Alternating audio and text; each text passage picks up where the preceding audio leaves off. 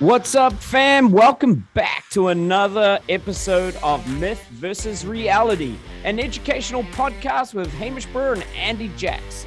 Join us right now as we have fun deciding what are the myths and what are the realities in education today.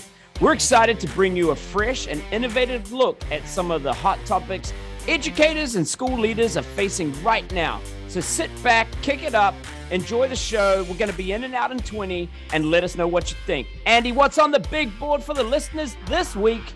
All right, we got some good topics. This is going to be fun and serious at the same time. So the four main topics are social media is impacting school structures of society and school. Remember, this is all myth or reality on these statements. School cultures can help improve teacher burnout. Does our current curriculum prepare kids for life after school? And conferences should be with parents and teachers only. And then the two fun topics, you have to stay and listen to these because these are so good. So make sure you stay all the way to the end. All right, first topic, Andy, we have myth versus reality. Social media is impacting social structures of society and school. Look, man, this week we just had a major whistleblower take place. There was a whistleblower.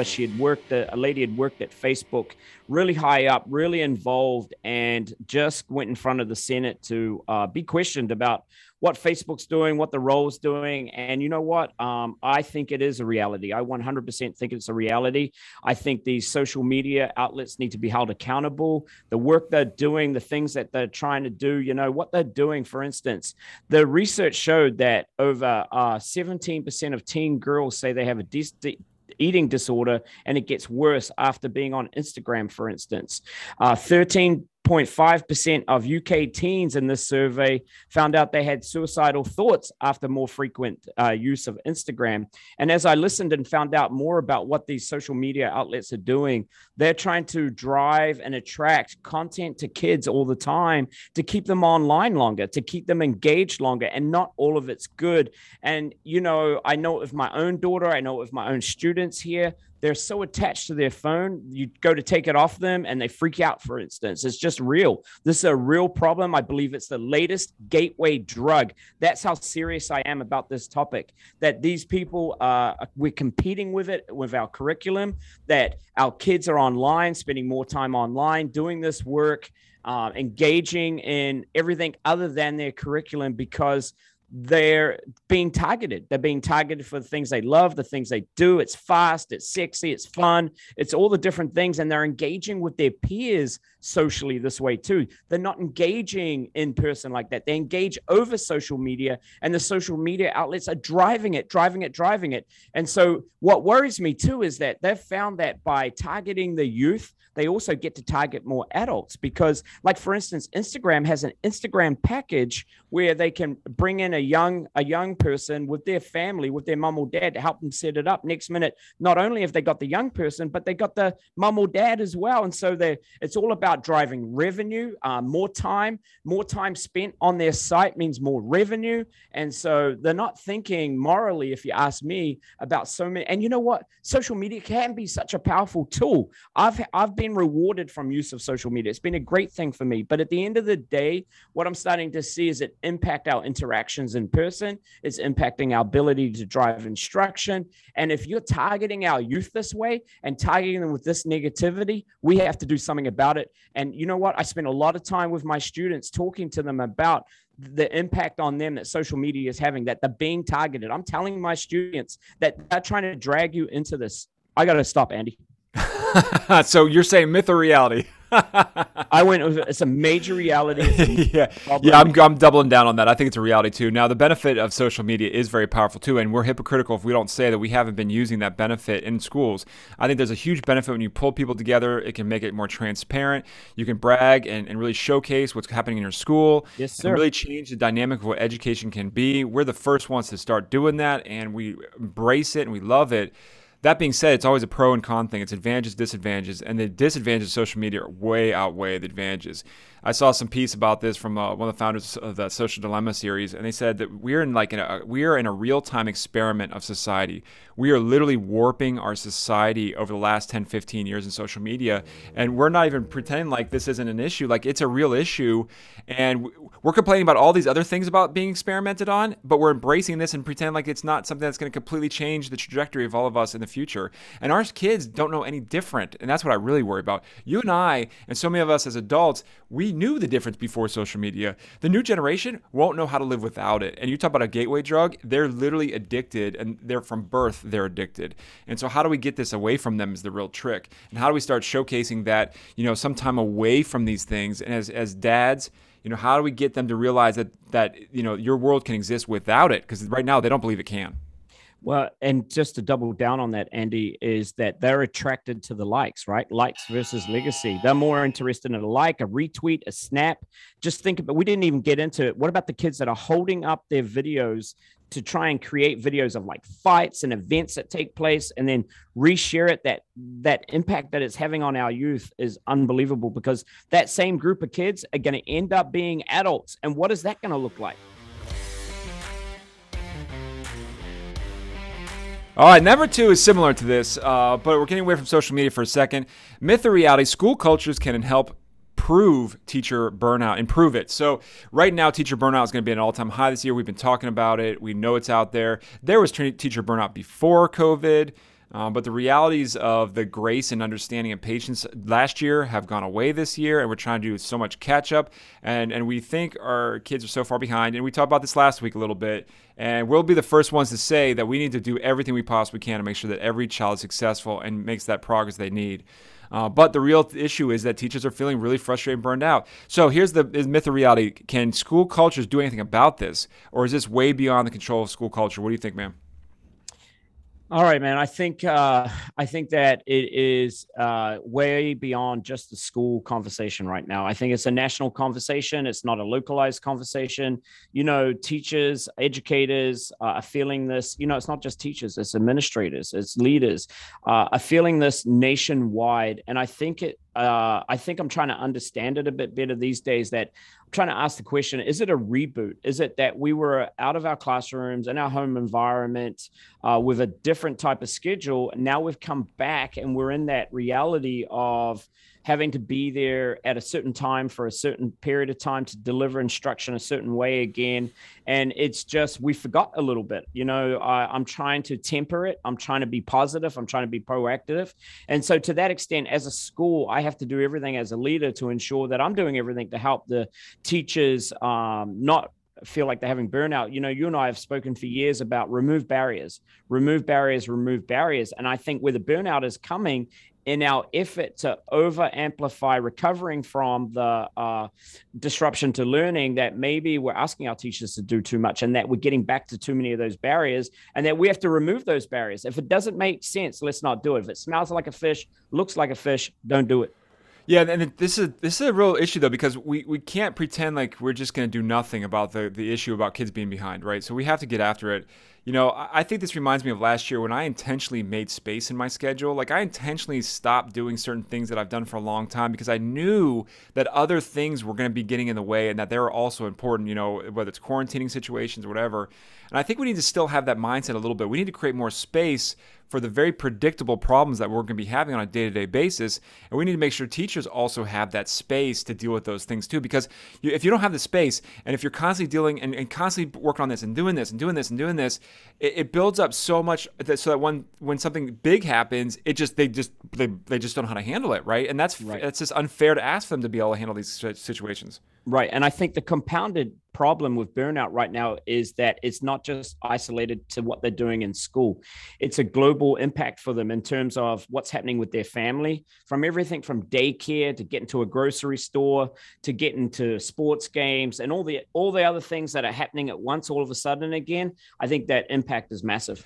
Yeah, but it's all about relationships, right? And I think we talk about school culture. It's all about the relationships you have in your building with each other, with the students. But most importantly, like if you're really positive and supportive and just nice and you have a warm environment and you feel good every day, that's what's going to help support people more than ever. What is it Gallup poll says? Yeah, intentional, strategic. The Gallup poll, I think, says that the people leave or stay in their job for two reasons. One, they like their boss and they have friends at work. That's a big deal, right? So it's not giving them incentives and money and all those things aren't necessarily going to do it. It's those relationships they have with people in the building that are really going to make the impact. So I think we are out. Next topic. All right, I'm pretty pumped about this one, Andy. Myth or reality, does our current curriculum prepare students for life after school. You know what I'm going to say, man? I'm going to say we're at a crossroads with this. I'm going to say it's a myth. We're not preparing them. How many times recently have you heard people say, we're preparing our kids for the 21st century? Well, where the hell have you been, man? It's 2021. We've been in the 21st century for 20 years, and you're still saying we're preparing them for the 21st century? It's kind of like when we do these curriculum reboots. Hey, let's check our curriculum. Let's make sure the curriculum's up to date. And you know what we do? All they're doing is they're just reshuffling the deck, reshuffling the cards. We're still teaching the same stuff. And I think we're living in a place now where we're getting away from everything that we've talked about, like problem solving, critical thinking, being able to collaborate and communicate across cultures and boundaries. And we're not doing that. We're standing and delivering curriculum. And so if you turn the news on today and you look at the problems that the world's facing, all the things that we're going to have to tackle from climate to social justice conversations to all these different things taking place, are we preparing them? I don't think so, because I don't think we're getting at that authentic, relevant, real life opportunity. Like I reckon, and I'm going to go out there on a limb here, what if we were delivering our curriculum through an actual business model? What if a student created a business and learned their math, their history, and all these things through an authentic experience like that, where they were able to problem solve and critical think along the way? And along those lines, it's all about problem solving. That's what real world situations are all about. To your point, right? Businesses are typically successful businesses are designed to help solve a problem for people. And that's what draws those people to that business. And there's more things than just business, right? Education and all these other things. But the more that we could teach kids how to problem solve together socially and be sort of productive and think ahead about the greater good, you do like many birds with one stone kind of thing. You start really teaching them how to interact with each other and work on those interpersonal skills. But you also start teaching them the importance of really owning your environment and knowing that you can control. They call that agency, the idea that I can control things around me and that I can make a difference in the community and in the school and in the world. That plays such a huge part on their social emotional well-being, their feelings of being progressive and productive and helping each other out. And if we really want to achieve this, man, we got to rethink and reframe this idea about failure. In schools, the one place where kids should be able to fail when they're learning is school. Yet we celebrate all these people outside of school being all these greats like the Elon Musk and the Hershey Chocolate, all their failures. Right? We celebrate that they failed. They learned from it. I'm pushing you on that one. And so then, I failed. And then we get in school and then all of a sudden you can't fail because you know what? We got to create an environment, a space where it's okay to fail because that's that zone of proximal development. That's where we learn. I'm pushing you on that one. I think struggle is good. Failure is bad. I was working with a teacher one time, long time ago, where it was one of those things that they did something. They used the excuse of failure. It was really a lack of effort is what the problem was. And I really worry that this failure model is like, oh yeah, it's okay for us not to do as much because the kids fail, they learn something from it. I don't agree with that at all. I think a lot of those things that you talked about with Musk and you hear about Jordan, all those things I think are myths. The reality is they struggled, but they never failed. People who fail at something quit. They never go back to it. If you try to learn how to play the guitar and you failed at it, you never learn how to play the guitar. So we need to do exactly what you said about zone of proximal development is keep them in that area where they struggle, support them through their struggle, make them learn and grow and be challenged through that struggle, but then actually get to the other side of it so they actually don't fail. If we're first responders like you and I always talk about, that means we do not let them fail. We're always there. We prevent them from failing. That's a big deal for me. That was a great conversation, but we ran out of time.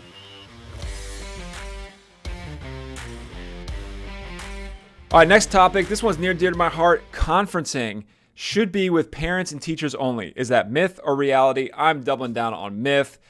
If we really look at what conferencing should be, let's look at back where it started. You know, we started talking about this traditional approach where we want to make sure that parents are involved. And so we do this typical, you know, one-on-one teacher and parents.